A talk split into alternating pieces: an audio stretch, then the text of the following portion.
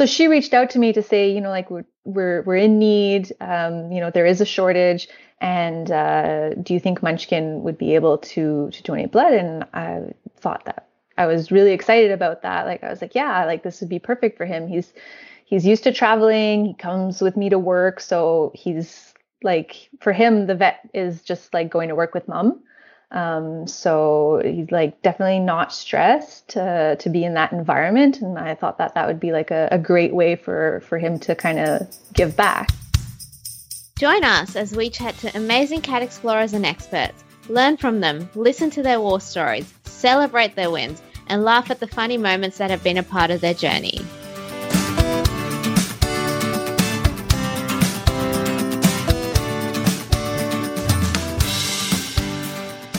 Welcome to the Cat Explorer podcast. I'm Asara. And I'm Daniel. We're excited to jump into the world of cats donating blood, kayaking with your cat, cat exploring with the dog, and getting your cat to do tricks on live TV. But before we do, we would like to thank our Cat Explorer producers who are making this episode possible. A huge thank you to our season 7 co producers Roxy the Kitty, Ziggy and Charlie, Luna Misty Blue, Adami, Mac, Patch and Ava, and Bowie the Siberian. If you love what Cat Explorer does and you'd love to support us, we would love it if you could join the Cat Explorer Purr Squad. There's information on how to do that in the episode description of your podcasting app. We've been pretty lucky to have some amazing cat explorers on the podcast, and today's guest is no exception. Not only has Munchkin been on TV to show what cats are capable of, he also goes kayaking, hiking, and even donates blood to help other cats. We're so excited to chat to his mum, Gabrielle, today. Welcome to the podcast, Gabrielle. Thank you. We'd love to hear a bit about Munchkin. How did he come into your life? Um, so Munchkin found his way into our lives when he was only three days old. Um, I'm working as an animal health technician in a veterinary hospital, and a client had actually dropped uh, a pair of kittens at the door and literally ran away.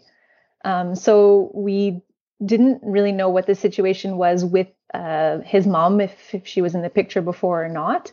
Um, but at that age, kittens are actually blind and deaf and they rely um, very heavily on their mom for survival. They can't regulate their body temperature.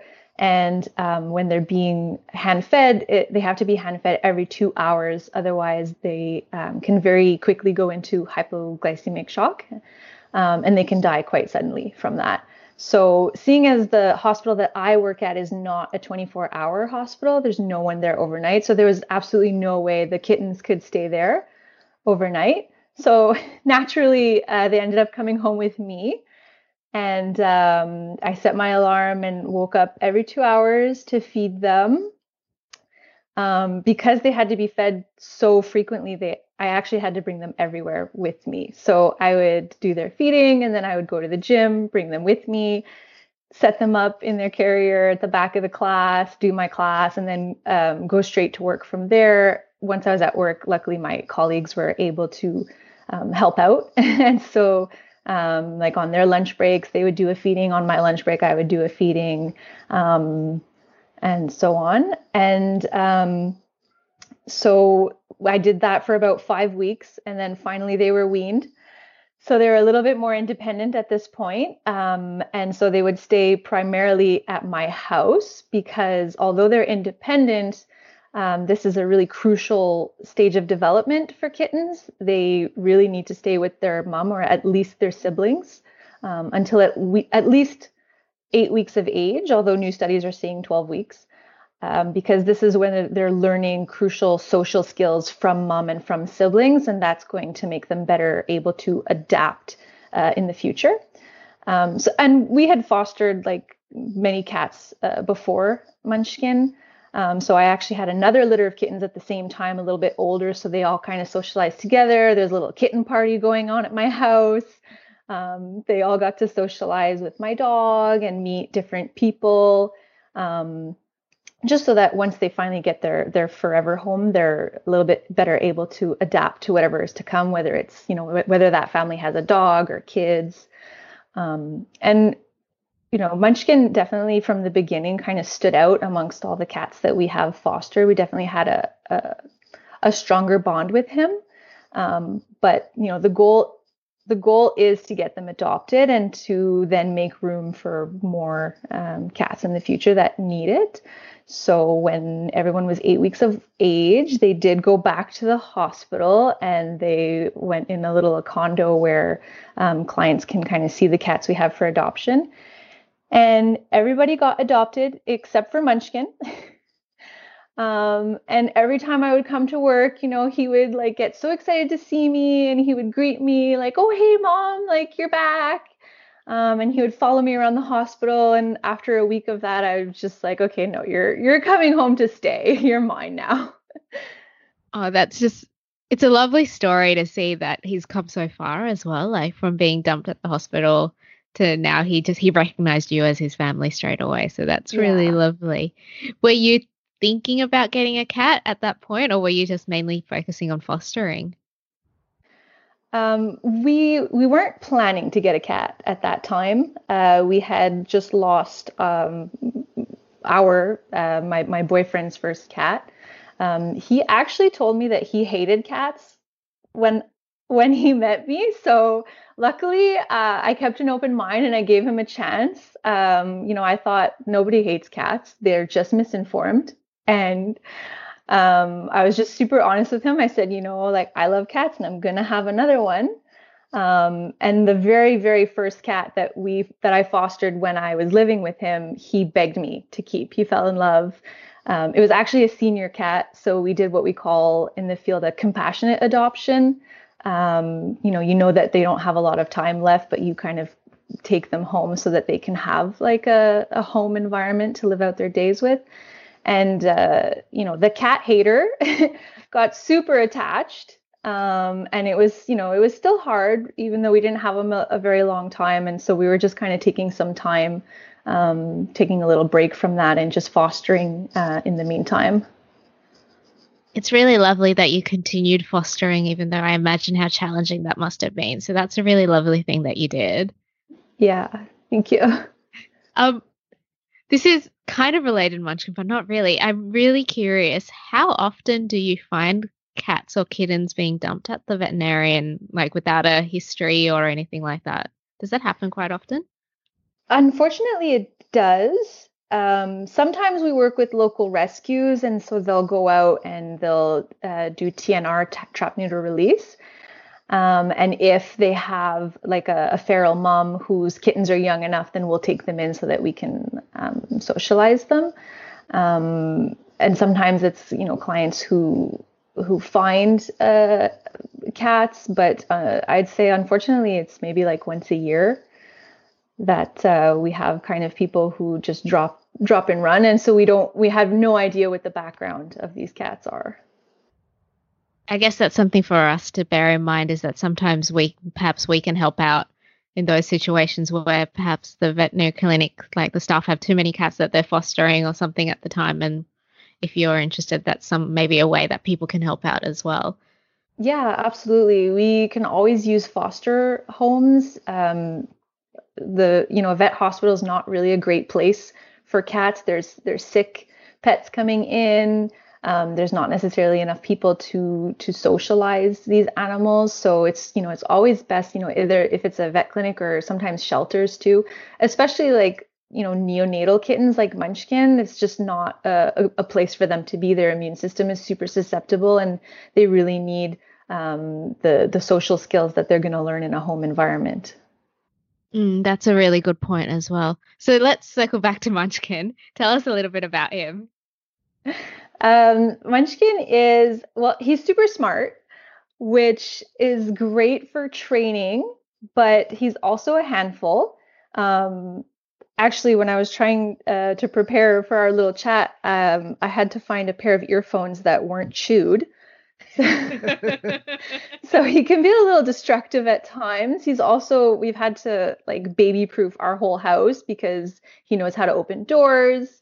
Um, I came home and he'd opened the cupboard where we keep his toys, taken out the box, taken off the lid um, where we keep his balls, and there was just balls scattered like all over the house. so he's definitely, you know, he brings a lot of life to to the house. I don't know how we, you know, went as long as we did without a cat because it's like super quiet when he's when he's not around. I love how playful and full of energy he sounds. Like he's just it comes up with so many surprises from the sounds of things. It's opening doors and getting into his toys and so forth. We get the same thing with Lumos and Noxie where they're full of life and they're I think they're a lot smarter than they let on sometimes, and they're smarter than they sh- probably should be because sometimes they outsmart us and they get into things and they hide things or like things happen. You you get downstairs after a night and you go, "This looks like the scene of a crime," and what's going on here? and, and you sort of try to piece it back together. Go, it's like something's missing. Where did that go? Like I'm looking underneath cupboards and underneath couches for like their puzzle toys, which I knew was on a box before I went to bed, and now it's no longer there. The box is flipped over, and everything in the box is taken. So it's just like being a detective and trying to piece everything back together. Yeah, and, and I like what you say about like it's it's hard to imagine life before they were in our lives. Like it was very different. Yeah. Like for example, Daniel grew up without any pets, and this must be very different for you now. Yeah, I've enjoyed living with pets, and especially my two Lumos and Noxie. So it is very different life, but you sort of can't imagine without them now. Yeah. Yeah. So with Munchkin, what kind of cat exploring do you do with him? Um, so primarily, so I do have a dog as well, Cowboy, and so he loves to come on our on our walks. So I have like the two of them together, and we just walk like I'm walking two dogs. And people usually kind of do a double take when they realize that like one of these things is not like the other. Um, and I am lucky enough that there's a lot of like undeveloped uh, forest uh, land in my neighborhood. So sometimes if it's like nice enough, we'll we'll head out in the woods, and then the dog can be off leash. So um, that's a you know that's probably like the the most of what we do. Um, but what they really love is like going to the beach. Um, Munchkin, since he was little, always had a, a fascination with water and he just loves to kind of like skim the the shoreline and check out frogs and just like see the the geese that are coming up and that's like definitely his his element. That's really really cute. I um wanted to circle back to how you go cat well cat exploring with both a cat and a dog how do you manage having both of them do you find that they have similar levels of how fast they walk and things like that um, well, I'm really lucky um, in a sense. Um, Cowboy's a, a senior. He's uh, he's 15 years old now.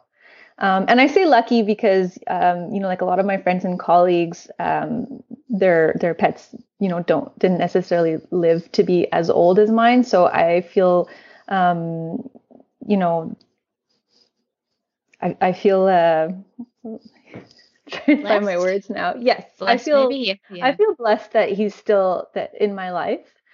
Um, and so it kind of actually works out perfectly because they walk at exactly the same pace at the at this time. And is it just yourself when you go for those walks, or as in a human, or do you take someone else to, to try and manage it a little bit better? Um, so usually it's just myself. Uh, sometimes my boyfriend does join us on our walks, but I'll usually be holding both the leashes anyways, just because they do walk well uh, together. I have to say, I'm super impressed that you can take both a cat and a dog and handle both of them by yourself. And, well, I have to admit, the the first time that I did it, it was a bit of a spectacle. I think I was definitely the crazy cat lady in my neighborhood because the dog was super excited that the cat was coming with us and he kept wanting to play with him and like the cat didn't, you know, he wasn't really um as well trained as he is now. So walking in a straight line wasn't really happening. And then he didn't want to be carried either. So we didn't make it very far that time. so then, with Munchkin and Cowboy and their interactions, like, did they always get along? Like, do they and or do they always get along, or was it sort of a case of um, a bit of a standoffish and trying to learn each other's behaviors and what they're like? Um, well, because Munchkin was so little when we first brought him in, and Cowboy has uh, grown up with cats since the very beginning, um, he's super good. He's like the nanny dog. He's helped me foster all of my my foster cats. He'll he'll be the mama cat, if you will, and he'll clean them up after they've eaten. And so yeah, Munchkin really grew up with Cowboy kind of like looking out for him, and so they're just like best friends. That's so sweet. Do you find like I always find that people who go cat exploring with their dogs, they actually find that their cats are a lot better at like walking in a line or um going straight or things like that because they take their cues from the dogs. Have you found that with Munchkin as well? Yeah, yeah, absolutely. If um, if my dog is with my parents one weekend, then like cat exploring for Munchkin's is a different. It's really more of the exploring. mm. um, but when we're when we're together with Cowboy, especially like Cowboy will be off leash, and so he'll just kind of lead the way. Um, and and yeah, Munchkin really likes that. He really likes to just kind of follow his his big brother. That's adorable. And then how about off leash dogs, like other off leash dogs? How does Munchkin react with them? Because I suppose he's used to Cowboy, but does he have that same interaction with them? Uh, like as in other dogs you meet? Uh, he'll be, I think, a little bit cautious, not not scared. Um, I I do pet sit a little bit, and so luckily uh, I was kind of babysitting a different dog every week when we first officially adopted Munchkin. So he is really used to dogs of all different sizes um, and uh, energy levels too. So um, you know, if it gets like a little Yorkie, he doesn't really care. He'll sniff them and he'll keep going. If it's like a a big dog, he might kind of like stay close and sort of like wait and see um, what they're going to do. But it's more often than not that the dog is scared of Munchkin. because he doesn't run away and so they don't have that instinct to chase and he'll walk towards them and they're so not used to seeing a cat that they're kind of like oh my gosh what is this thing and it's it's actually happened to us once that munchkin took off chasing the dog I love that. so, what do you normally do in those situations? Because I understand. I imagine that the other owner of the dog was probably like, "What do I do now? My dog is scared of this cat." Uh, well, I do walk Munchkin on like a, an extendable leash, so he kind of got to the end of the leash, and then uh, and then the dog got, was safe from there. That's funny. Uh, because I have seen, like, we're going to cover it a bit later on about the time when Munchkin was on TV and he was really good around other animals. So that it might be the fact that because you socialized him so well so early on that it's really, really helped. I suppose that's a sign for all of us that, like, socializing very early on really does help with that kind of stuff. Yeah, absolutely. Um, like I said, that that especially in that early age when their like minds are developing, just um, that's at the point where they're not necessarily scared. And so every positive interaction that they have, um, they kind of it kind of gives them confidence. And so even if it's a new dog later on in life that they've never seen before, they're like better adapted to um, to to meet that dog and to not have like a fearful response. Mm. Yeah, that's awesome. So just jumping back to Munchkin and cat exploring, we love that you take Munchkin on the kayak. How did you introduce him to it, and can you tell us a little bit about it? Yeah.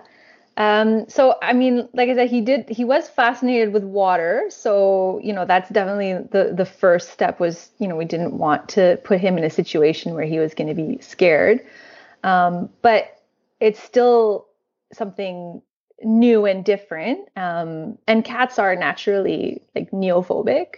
So uh, I really I really wanted him to join us on the kayak. It was something I already did with my dog. So I really took the time to make sure that it was something that he was going to enjoy as well. Um, so I really desensitized him like baby steps with the kayak. So the very first thing I did is I took the kayak outside and I put it in my in my lawn. Um, and with clicker training and positive reinforcement, I basically just got him to like get on the kayak and get off of the kayak while it was on dry land. Um, and then I kind of worked up to I have like a little cart for it that I use to cart it down to the water. And so I would get him to like sit on it and I would just kind of like wheel it around in the backyard. And then eventually, like when he was super comfortable with that, to the point that if I take the kayak out, he's now running and jumping on it because he knows like he's gonna get treats. Um, so I brought it down to the lake and I kind of like tied it up to the dock and I got him to get in the kayak while it was in the water, but not like it was tied to the, it was secured to the dock so it wasn't moving and just, you know, like rewarded him for getting uh, in the kayak while it was in the water as well. And then we would just start doing like really small, like just like two minutes, five minutes, 10 minutes. And then all of a sudden we were going camping and we were doing like a three hour kayak trip with the portage and he just was loving it.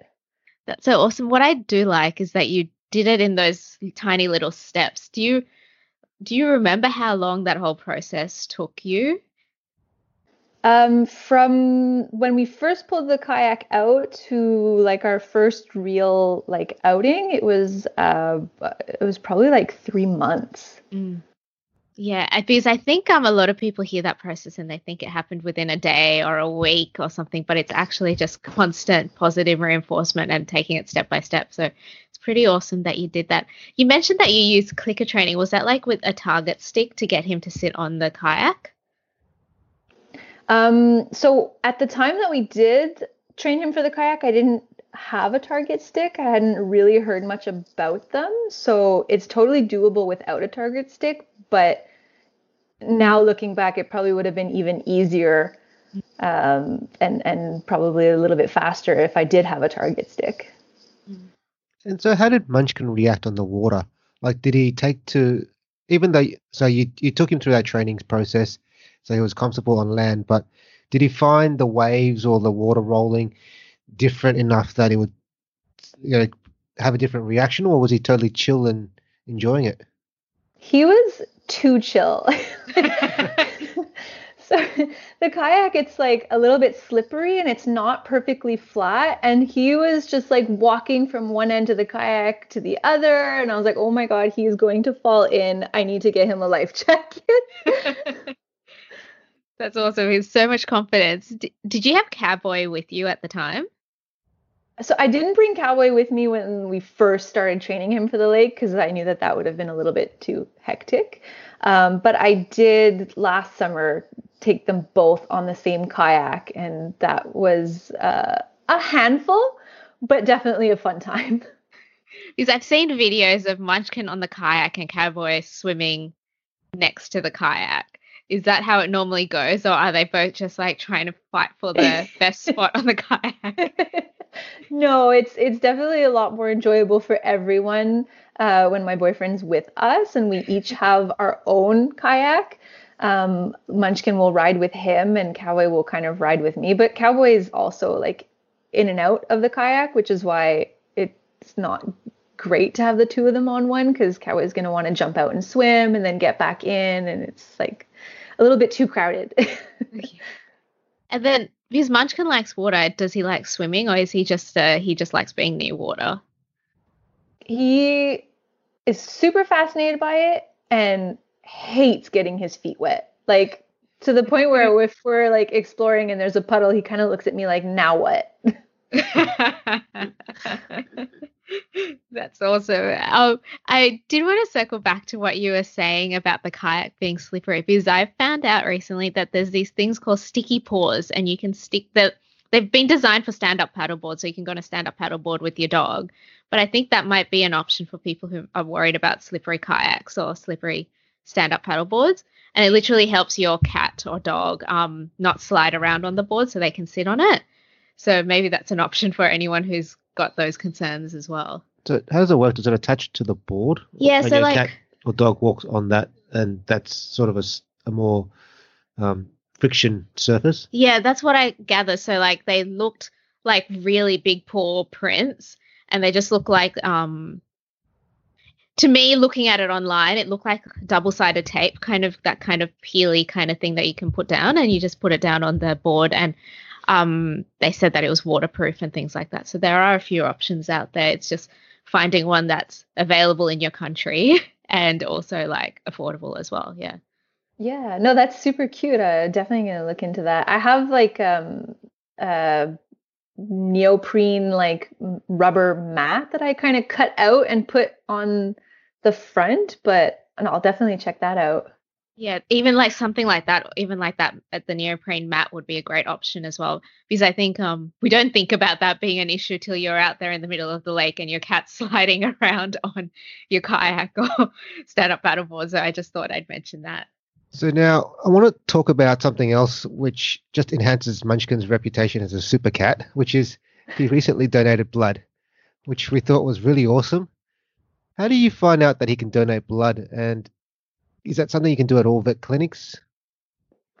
Yeah, so I learned about uh, the the blood donor program when I was um, studying in animal health. Um, so when we took our hematology course, we learned all about blood typing and blood transfusions in in cats, um, and that's when we learned that the that the referral uh, center has a blood donor program. Um, at that time, Cowboy was too old and um, so was the cat that, that I had back then. So uh, neither of them were really eligible for it. So um, I kind of had it in the back of my mind for for several years, and then um, after I got Munchkin, like he had just. I think it was almost one or had just turned one. And one of the vets that I used to work with uh, is now doing her residency to be an internal medicine specialist at the referral center. So she reached out to me to say, you know, like we're we're, we're in need. Um, you know, there is a shortage, and uh, do you think Munchkin would be able to to donate blood? And I thought that I was really excited about that. Like I was like, yeah, like this would be perfect for him. He's he's used to traveling. He comes with me to work, so he's like for him the vet is just like going to work with mom um, so he's like definitely not stressed to to be in that environment, and I thought that that would be like a, a great way for for him to kind of give back. Yeah, that's so true. Like one thing you really mentioned there, I guess, is that if you do want your, if you think your pet is the right kind of temperament to donate blood, that's just something that you really need to remember is if they get nervous at the vet or they're very aggressive at the vet, they're probably not the right type. But yeah, I like that. Yeah, exactly. Much yeah, Munchkin's quite relaxed because he goes there all the time.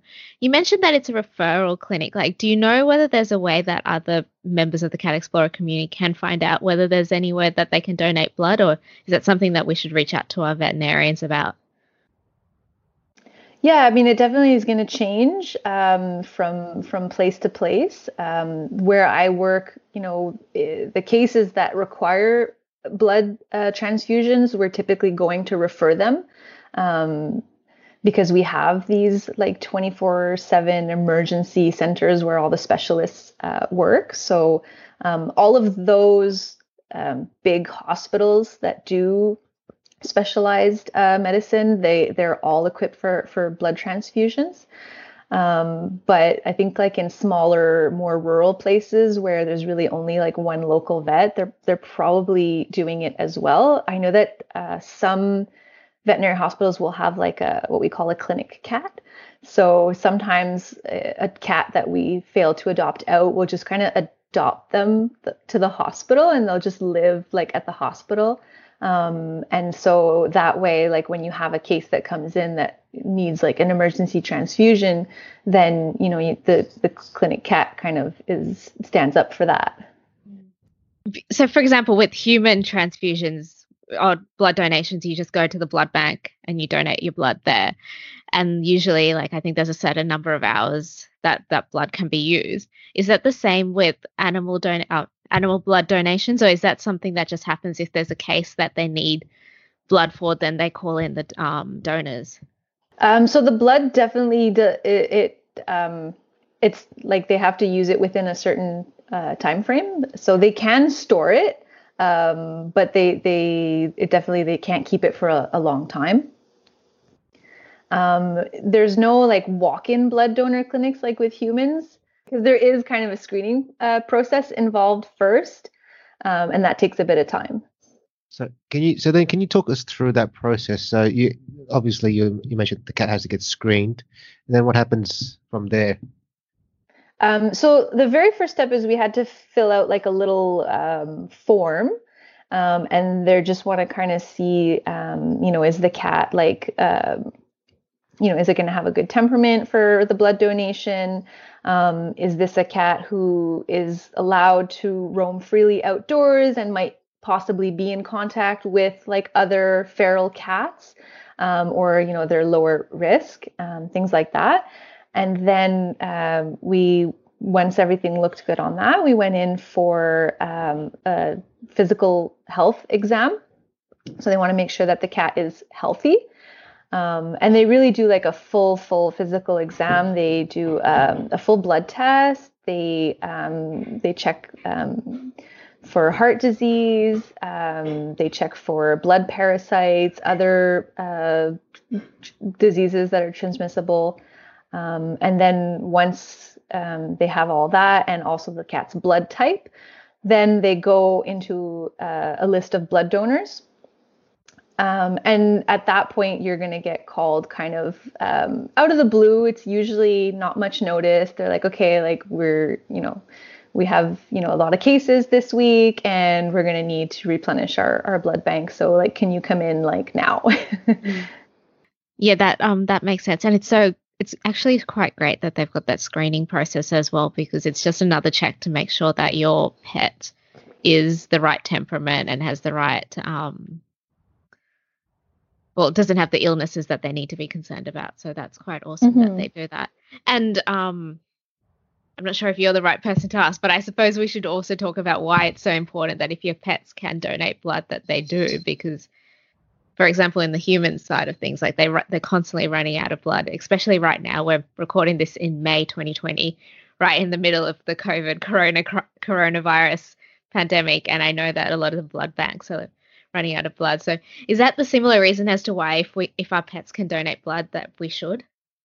Yeah, absolutely. Um, so right around the time that Munchkin donated, my friend's dog was diagnosed with uh, immune-mediated hemolytic anemia, which is basically like uh, an immune disease where his body is attacking his own red blood cells. And so he went in and he was severely anemic and he needed a blood transfusion um, to save his life.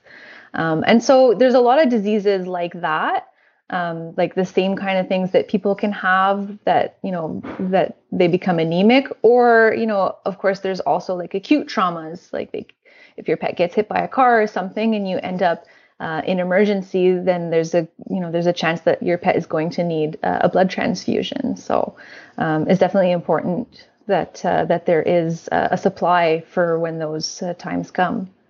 So I want to touch on now something that you mentioned before with the kayak and how you trained Munchkin to use a kayak, which is clicker training. So you do a lot of clicker training with Munchkin. How did you get started? Um, I first learned about clicker training when Cowboy was a puppy. Uh, we did like puppy obedience classes with him, and the first thing that they told us to do was to clicker train him. Um, so I had a lot of experience in clicker training him. He did in his prime, he did um, agility and all kinds of sports. And then we got into freestyle frisbee and he, he actually was the first Canadian national champion in freestyle frisbee.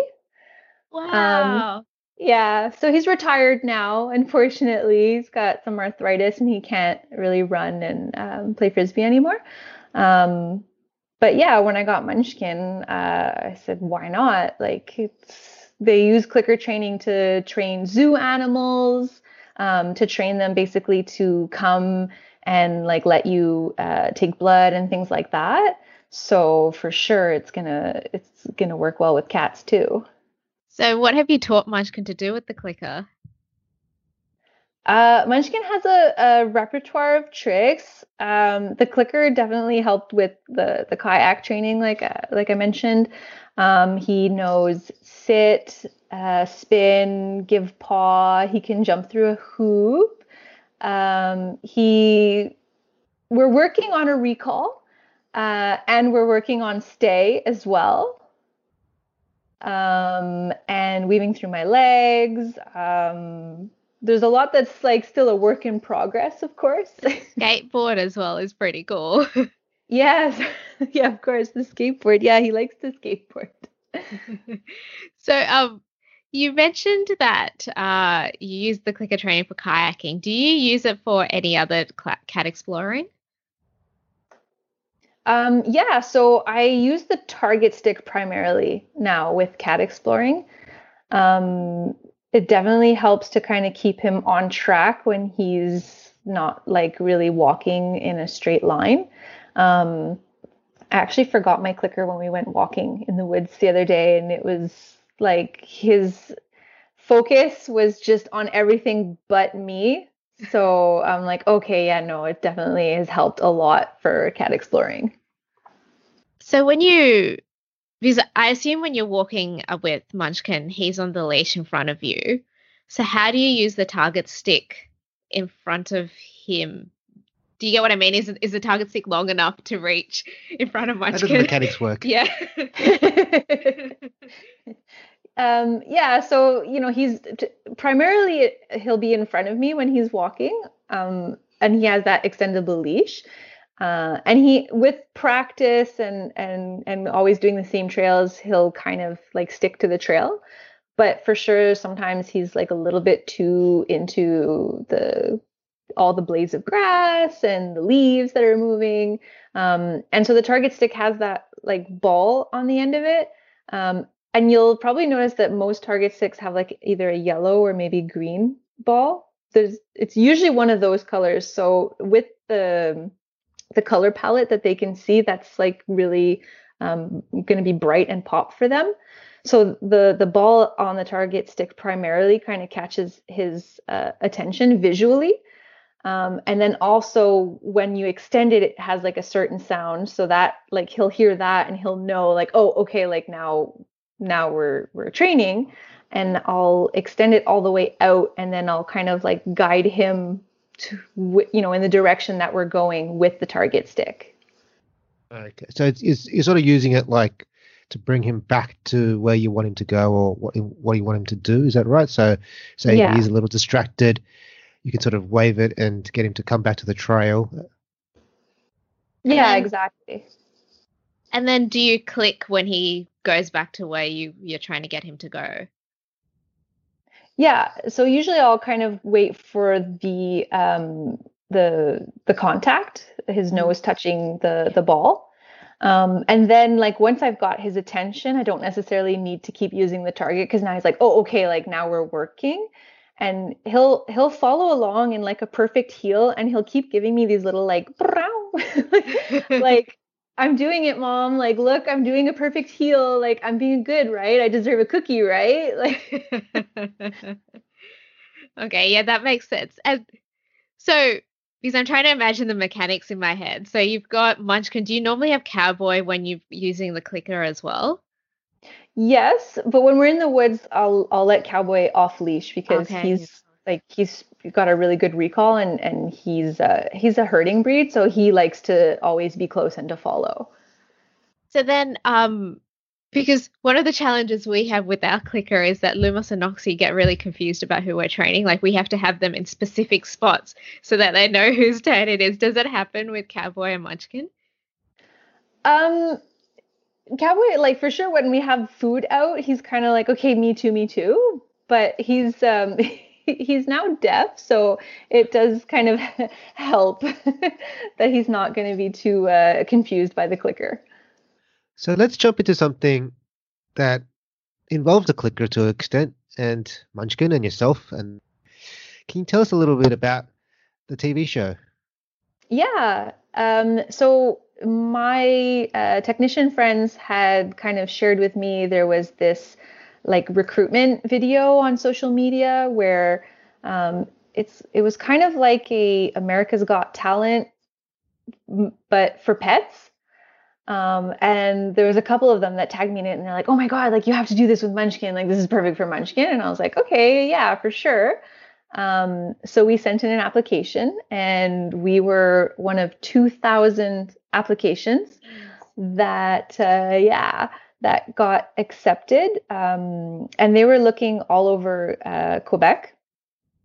Um, and they interviewed 200 pets from all over the province. And um, we were so lucky to make it on. Um, we were one of 60 pets that actually got to be part of the show. Wow, those numbers are just incredible. that's so awesome. So so it's a bit like a, I suppose um, a talent show where Munchkin showed up. He's the things that he can do. Uh, but one thing that I really loved is because you kind of took the Cat Explorer community Facebook group through your journey.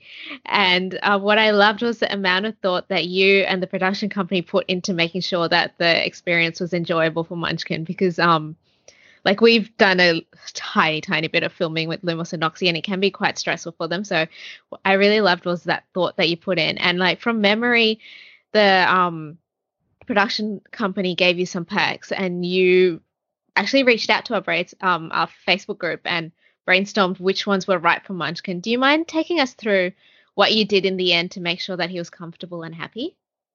Yeah, so the production company, because they were bringing pets in from all over the province, um, they offered everyone um, well there's there's 10 pets per episode. So they would offer the 10 pets that were going to be filming to stay in the hotel. So they were going to pay for your your hotel um, for you. And i was kind of talking it over with uh, marco my boyfriend. Um, i said you know like it's not you know he travels well and he he's not upset in new spaces. He's used to it but you know like there's good stress and bad stress right? So you've got like the good stress which is like working out and you release endorphins but it's still like mentally stimulating and tiring. And i was just so nervous that we were going to tire him out with this you know big trip and sleeping in a new place and then getting up early the next morning to go to the production. And i was like oh my god i just don't i don't want to tire him out before his big day. And then we do all this and we get there and he's too tired to do his tricks. Um, but he kind of you know we talked through it and you know we agreed that like well you know, this is a once in a lifetime opportunity. And whenever we go cat exploring, we usually camp. So this is like a, you know, probably the only chance we're going to get to, you know, go downtown and stay in a hotel and, you know, like let's just have fun with it and not stress too much about how he's going to do um, on set. So so we we went to the hotel and he had a great time walking the halls and meeting new people. Um, and yeah it was just a really good weekend. That's awesome. I love that. And um, from memory i vaguely remember you mentioning that on set the production company had like some stuff set up like some catnip and perhaps some Feliway. is that correct as well? Yeah. So they were really awesome. They actually hired a vet to uh, kind of consult them and make sure that everything that they were doing was both safe for the animal and, and also not stressful.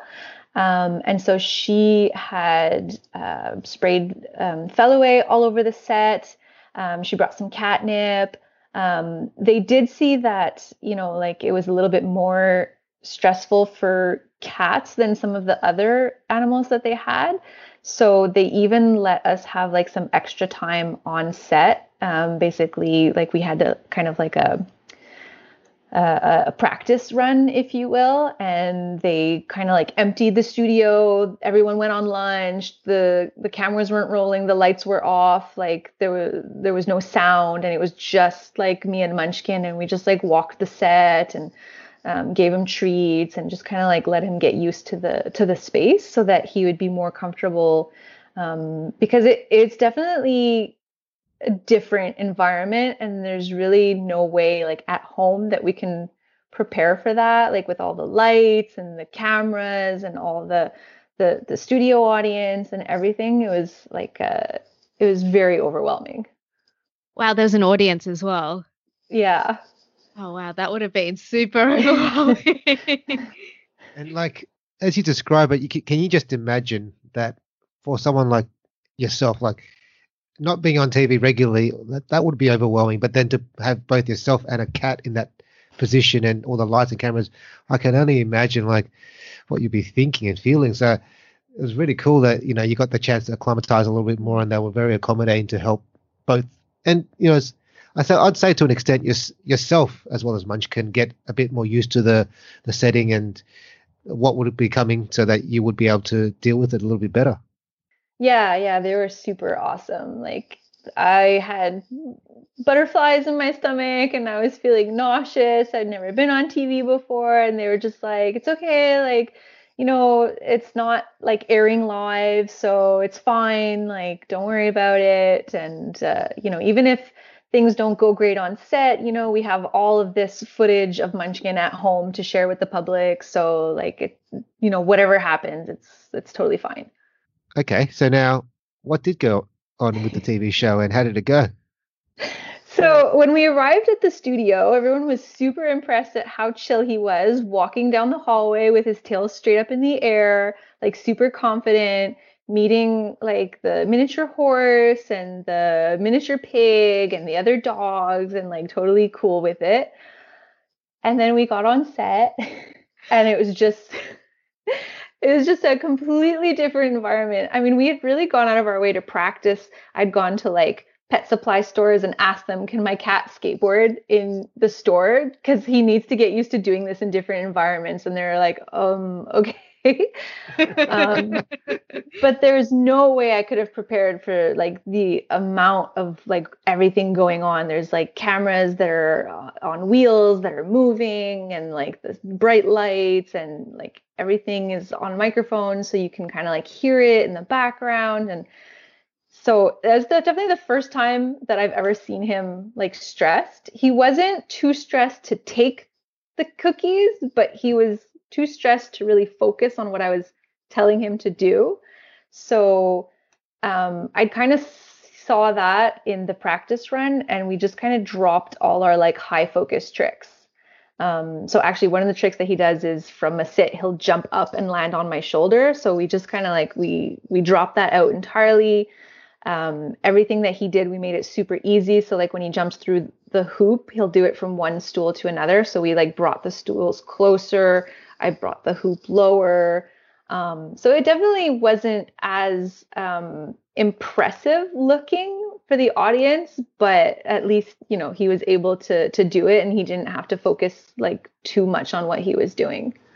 You might say not impressive or impressive looking, but still, it's pretty impressive. Like we um done one studio thing with Lumos and Noxie, and gosh, it was hard to keep their attention. so to get him to jump through a hoop, that's impressive. Well, I'd say the impressive thing is that you still managed to get him to do all those mm-hmm. tricks in that environment. Like you say that, you know, he it's an environment that he was never used to, that he's never seen before, all the lights, all the cameras, all the different people, you know, live audience, and that he can still execute those tricks. That's impressive. Yeah, yeah, we were super proud of him that, you know, despite the fact that he was feeling a little stressed, he still kind of managed to to listen to what we were saying.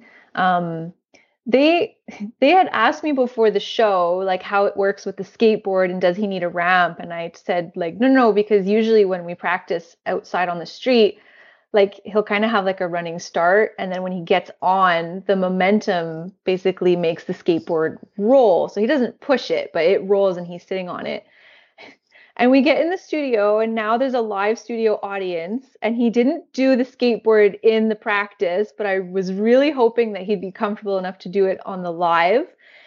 And i'm like okay i'm holding him and i'm like okay come on you can do it you can do it. And i put him down and he kind of like walks up to it and stops I'm like, okay, no, no, no, you can do it. And I pick him up again, like, you can do it, you can do it.